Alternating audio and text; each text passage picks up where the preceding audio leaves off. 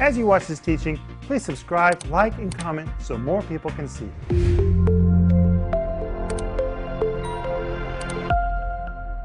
Welcome to Home Group. My name is Rick Renner, and tonight I'm here with Denise and Paul Renner and you, and we're so glad that you're with us. And Jesus is here because he promised in Matthew 18 19 that wherever two or three of us are gathered together, he's in the midst. And he also said that if we would agree in prayer about anything, he'll hear us and he'll answer it. So let us know how to pray for you. Just give us a call or send us an email. The moment we hear from you, we're going to really put our faith together for God to move mightily in your life. But hey, we want you to get the download, which is free today, called How to Keep Your Head on Straight in a World Gone Crazy. It's 15 parts, and it is amazing. What an amazing gift. Look at the size of that, you guys. I mean, it's a spiral notebook. It's it is so nice and it's free. Denise, it's 110 pages of notes. That's quite a lot of pages. It's like a whole book, Oh, and it's free, and we do it for you. So please go get it. And while you're at our website, you ought to order the whole series that goes with it. It's 15 parts. It's based on the regular TV program. But if you feel like you need a good dose of truth to help you keep your head on straight when it seems like the world around you and your family and your friends are all going in different directions in what they believe, this will help you know that it's okay for you to be the way you've always been. You don't have to let your brain fall out of your head just because everybody else is losing their mind. Keep your brain in your head, keep your head on straight, even if it seems like the world's gone crazy. And this series will really help reinforce you. And you ought to order the book that goes with it. It's endorsed by more than 40 Christian leaders. How to Keep Your Head on Straight in a World Gone Crazy. The back of the book says, We're living in a day when countless multitudes have lost their way morally and spiritually. Like a ship without an anchor, this last day's generation is being tossed to and fro by a flood of deception and wrong influences that is tragically causing people to lose their moorings. But you don't have to lose yours, and you can help your kids and your grandkids stay on track. That's why you need this book. And right now, we're offering you for a huge discount of 50% on our ministry website our new autobiography called Unlikely. Please order yours. If you feel like you're unlikely to be used, then you need to read this story because if anybody was unlikely, it was Rick and Denise and our family. But God just delights in choosing unliking people to do something because then He gets all the glory. And this Friday night, Paul, what's happening? It's our Renner TV family meeting. Welcome to the Renner TV family meeting. It's going to be a lot of fun. It's not our first time to do this. We've done it a couple times now. We like to spend time together. And the Renner, Renner family TV meetings are different than any other thing we do because we worship together. There's an opportunity for us to chat and talk with each other. It's going to be a lot of fun. And this time, Philip's going to be with us. Yes. He's going to lead in worship. Now, I want to say something about how to keep your head on straight in a world gone crazy. Okay. That may seem like a post pandemic title. It has nothing to do with the pandemic. It has nothing to do with the pandemic. The book was written and published before the pandemic, and it is so helpful today because as things are upside down, it helps us stay stable and know exactly what the Word of God says about everything surrounding us. Amen. Denise, hi. Hi, Rick. I just want to encourage you to get that book because we need to be strong. We really need to be strong and know what we believe and convicted about it and not giving our mind to other things because it's not going to help you be strong in in your commitment and faith in God and his word. So we have to be careful about what we're thinking about and what we're listening to because we need to we need to put this inside of us this truth over and over again. You know, let's go back to where we started last night in 1 Timothy chapter 4 and verse 1, but I want to paint a picture for you first. When the gospel first came into the world, the world was a pretty dark place. There were no moral rights and wrongs. In fact, today we have the term homosexual, heterosexual, and of course now we have like a hundred other words you can use. But in the first century, did you know there was no such thing as a homosexual or a heterosexual? They didn't use those terms. People were just sexual. And they just did whatever they wanted to do. There was no rights, there was no wrongs. It was a world that was so morally, morally confused. I'm not talking about the church and I'm not talking about the Jews, but I'm talking about the Gentile world, and most of the world was Gentile. It was a world really filled with confusion. And they were against the Christian faith because they viewed the Christian faith as being so exclusive. They said Jesus is the way, the truth, and the life. That's really why Christians were persecuted. It wasn't because they believed in Jesus, it's because they said only Jesus. And the pagan world around them had thousands of gods. And they would say, How can you be so bigoted?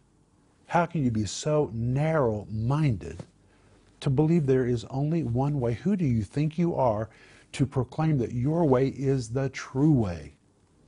And they were trying to get Christians to modify their faith, to not be so exclusionary, and to make room for everybody else. And today we call this being inclusive. So, what I want you to know is what's happening in the world today is not new. That's exactly what was happening in the world when the church was born. But the world got better. The Bible took its place, the church took its place, but now at the end of the age, the church is even beginning to lose its moorings. The world morally is beginning to revert, and what we're really experiencing if you want to know the truth, it is a return to paganism. We're living today in a return to a paganistic mindset. And the Apostle Paul promised, prophesied that this would happen at the end of the age. And he also promised it because it's a prophecy. But let's look at it. 1 Timothy chapter 4, verse 1. Now the Spirit speaks expressly. Last night I didn't talk about that word expressly, but in Greek it's the word rhetos. It describes something that is categorical, something that is emphatic, it is indisputable. So this is not up for negotiation. This is not even something we're going to change through prayer. Now, we might hold it back, but it's going to happen. And the Holy Spirit speaks expressly, categorically, emphatically, indisputably, without a shred of doubt about something that's going to happen at the end of the age. Well, what is it? Now, the Spirit speaks expressly that at the latter times, we saw last night that the word latter, the Greek word husteros, describes the ultimate, ultimate, ultimate, ultimate end of a thing. Let me give you an example. The word husteros could describe Saturday because it's the very last day of the week. Or if you've got 31 days in a month, the word husteros would describe the 31st day of the month because you can't go any further. Or if you're describing a century, it would describe the 99th year because you can't go any further. This word husteros always describes the ultimate, ultimate end of a thing. So when Paul wrote this, the Holy Spirit was prophetically pointing his finger into the future to describe what's going to happen in the world and in the church at the very, very, very, very end of the age. It says latter times. The word times is the word kairos. The word kairos is the word season. So when we've come to the very, very end of the age, into the very last season of the church age, we'll know it. Why? Well, the verse says, because people begin to depart from the faith. And we saw last night the word depart is the word aphistemi. I cannot begin to tell you how important this word is because it describes a very slow, gradual departure. It is not a rejection. People don't wake up and say, I don't believe that anymore. People don't wake up and say, I'm going to reject my faith. I'm going to reject the Bible. No, that's not the way it happens. They start listening to other voices. They start listening to what they hear in the news and in movies and on television and what the courts are saying and what medical science is now revising. And they're bombarded and bombarded and bombarded and bombarded, and very slowly, very gradually, they don't even realize that they're in the process of modification. It's not a rejection, it is a modification it's a departure. And that's what the Holy Spirit prophesied would happen at the end of the age. And we're currently, as a society, under a major modification assault. It's coming at people from every direction. I brought up last night the issue of gender.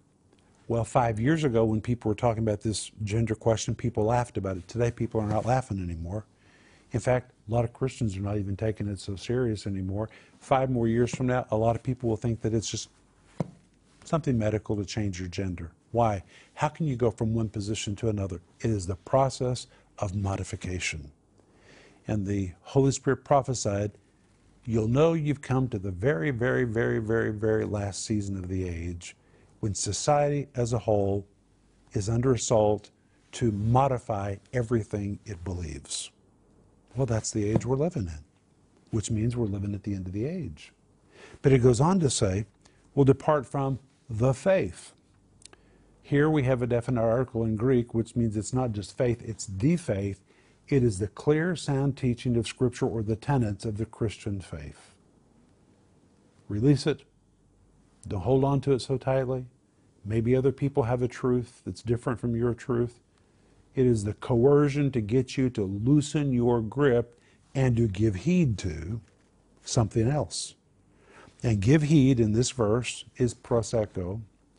Pros means toward, echo means to embrace. You're leaning towards something, and now you're even beginning to embrace it. First, you listen to it.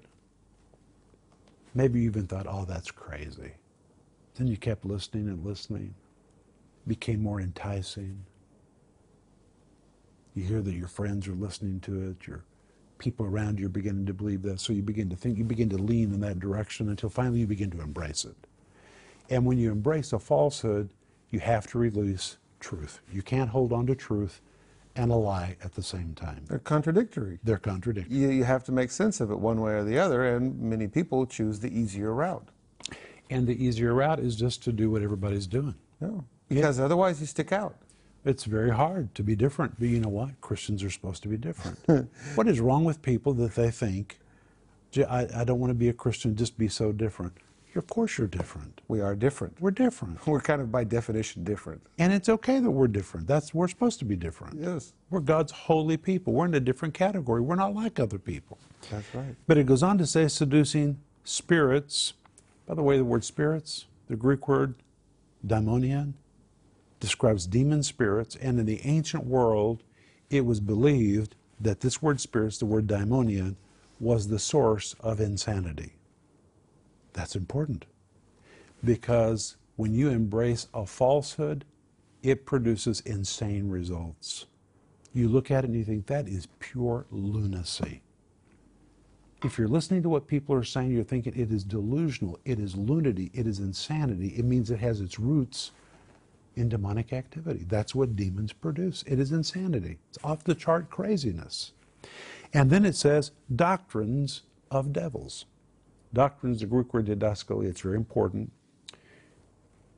It's not just doctrines, it's well packaged teaching, or I call this a real amazing sales job or a PR package. The truth, the devil today is not showing up with a pitchfork in his hand and with horns on his head. He's coming as looking like something sophisticated, something helpful. He has repackaged error. He's repackaged it. And the Holy Spirit says in the end of the age, people will begin to let loose of the truth and they're going to begin to wobble, and the wobbling will get worse and worse and worse and worse. And Jesus told us, we saw this last night in Matthew chapter 24, verse 4, that when deception begins to extend its tentacles into every sphere around the world, well, welcome to the end of the age. In fact, in Matthew 24, 3, the disciples said, Lord, tell us what will be the sign of your coming and of the end of the age. The word sign is the word for a, a street sign. Well, what do street signs do? They tell you where you are on your trip, Where you are, where you're going, how soon it, how soon you'll get to your destination. how much further you have to go. And they were really saying, Lord, what are the signs we're going to see on the prophetic road to let us know if we're coming to the end of the age? And most people miss the first one. They just jump right over it. They don't realize really what Jesus said. But the first thing Jesus said was, Beware of deception. lest any man deceive you. Beware means perk up, listen, because here's the number one thing. When you see deception affecting the whole world, you're at the very end. And the word deception that Jesus uses is the same word that Paul uses In 1 Timothy chapter 4 verse 1, the word planeo which describes a moral wandering, no longer knowing morally what is right and what is wrong. And Paul uses it in 2 Thessalonians 2:11 where it is translated delusion. So we really know we're talking about delusional thinking. It's delusional thinking. It's really a reprobate society. You know, when we were growing up, we would use the word reprobate. We'd say, oh, that's just such a reprobate. We would think that's really a horrible person. But there's a lot of good people that are reprobate. I mean, really, a lot of fine people that are reprobates. You say, well, what does that mean? The word reprobate is the Greek word adokimos. It describes a mind that has become so modified, a mind that has become so ill affected, that it can no longer see what it once saw. It's a mind that's become tainted. That's really what the word reprobate means. There's a lot of good people whose thinking has been totally messed up. There's a lot of people like that in Congress. It's amazing the stuff that we hear people say. And they, they sincerely mean it. You know why they can say such nonsense? Because their mind is affected. They really believe that nonsense. They believe it. They call darkness light, and they really believe darkness is light. They really believe that light is darkness. They really believe that. You know why they believe it? Because their minds are affected. And Romans chapter 1 says this is another indication that you've come to the end of the age. Society will become a reprobate world, which means it will be so calloused in its thinking, it will have been hit so many times with modification and modification that its ability to see truth will be, will be blurred. Mm-hmm. That's really a reprobate mind. But this verse says this is going to happen at the end of the age. And Jesus said, it will be the major sign that you have sailed to the end of the age. You're at the end of the age. You've come right to the end. Welcome to the end of the age. Now, what do we do to help people? Well, Paul told Timothy what to do in 1 Timothy chapter 4 and verse 6, an amazing verse. He said to Timothy, and he says it to me, says it to Denise, to Paul, and to you. If you put the brethren in remembrance of these things, you'll be a good minister of Jesus Christ. Well, you know, Greek is my deal. And when you look at this in Greek, it really says it a little different. If you put the brethren in remembrance is the Greek word hupo tithemi. The word hupo is a preposition which means to be under something. If I crawled under a table, I would be hupo the table. I would be under the table. That's what the word hupo means. The word tithemi means to establish something, to set something in place, to make it concrete, make it immovable. When you put the two words together, hupotithemi, it pictures us, hupo, coming underneath the brethren. Mm-hmm. The brethren here are the subject. We're to come under the church, we're to come under our family, under our kids, under our grandkids, antithemy, lay, place, and position a foundation of truth underneath them. That's our job. That's my job. Right now, my TV program is being extremely received by people. And I'm so thankful for that. And if you're a partner, thank you for helping us take the teaching of the Bible to people all over the world. But you know why it's helped? You know why it's being received? Because I'm just bringing meat and potatoes to people, common sense from the Word of God. Mm-hmm. Every day, day after day after day, we're coming under people's lives to give them something they can build on, something they can stand on. We're living in a world today that has lost its anchor. And our call from God is to put a foundation under people's lives. That means you need to put a foundation under your spouse. You need to be putting a foundation under your kids, under your grandkids. You need to be reminding your friends of the truth. See yourself in the position of serving, not correcting, serving. You're going to do your best to slip in a word every time you can, just to put a little foundation underneath that person, to give them something to stand on. We're living in a world where people have lost everything they once stood on. And Paul says to Timothy, if you want to be a good minister of Jesus Christ, well, here's how you, here's how you can qualify to be a good minister of Jesus Christ. Look at the world around you, the people that are sinking, they're wobbling. Give them something they can stand on. Can you think of any better gift you can give to your kids or to your grandkids? Mm-hmm. You know, in the case of our own grandkids, Denise and I have eight. I take every opportunity to put truth under those kids. When they come to our house, it doesn't matter what we're doing. We might be laughing, we might be having fun, but I'm going to find little moments throughout the day to slip something underneath them, to remind them about the Lordship of Jesus, to remind them what we do, the truth of the Bible. I pray with them in Russian. I pray with them in Russian that we're going to serve God to the end of our life. We're going to walk straight, not go left, not go right. Just slip it under them. You can do that. You can do that. And the Holy Spirit needs somebody to use. He's looking to use you. Denise?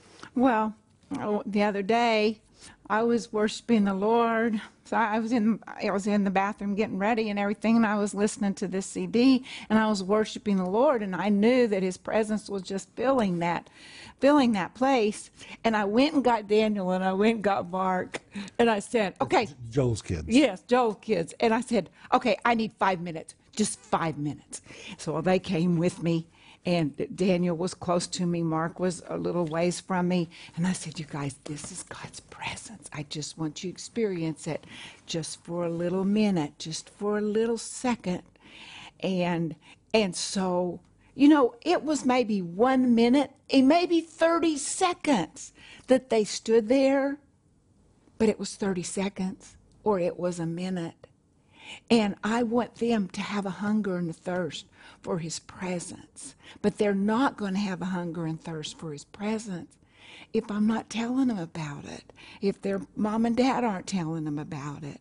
They, we, sometimes I think, this is what I think we do as adults, we assume that people know what to do because we think we know what to do. So we assume that they know what to do, but they don't know what to do. You know, Denise, when our boys were young, we used to sit around the table and talk.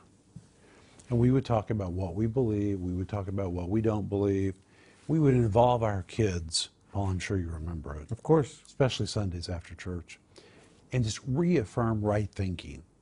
We're living in a world where you have to reaffirm right thinking. You know, I'm offering you this book called How to Keep Your Head on Straight in a World Going Crazy. It's okay to have right thinking. It's okay to be sober in your thinking, to be logical in your thinking. There's a lot of illogical things today that are being taught in school. That's the new trend.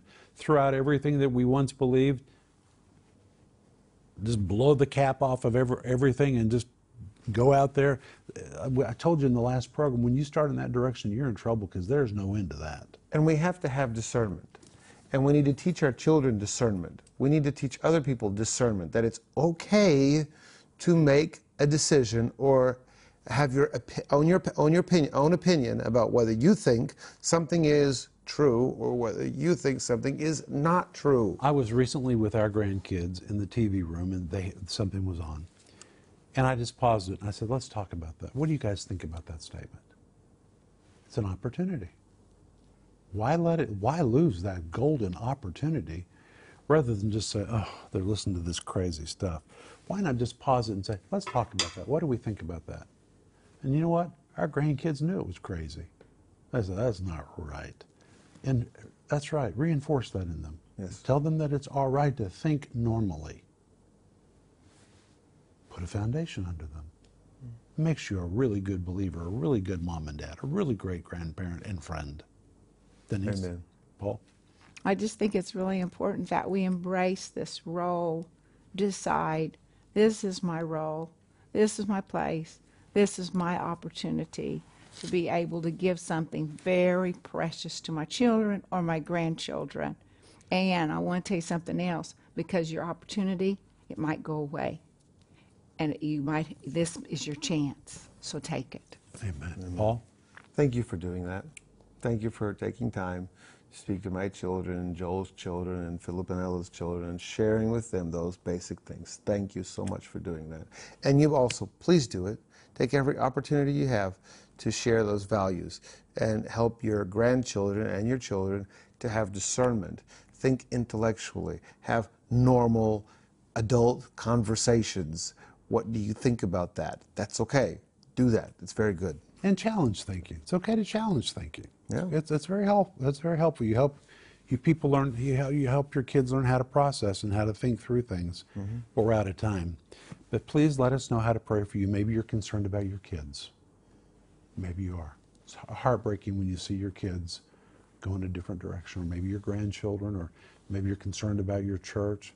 Tell us how to pray for you. We'll pray for you, and we'll see you tomorrow. Bye bye. If you enjoyed this teaching, please subscribe, like, and comment so more people can see it.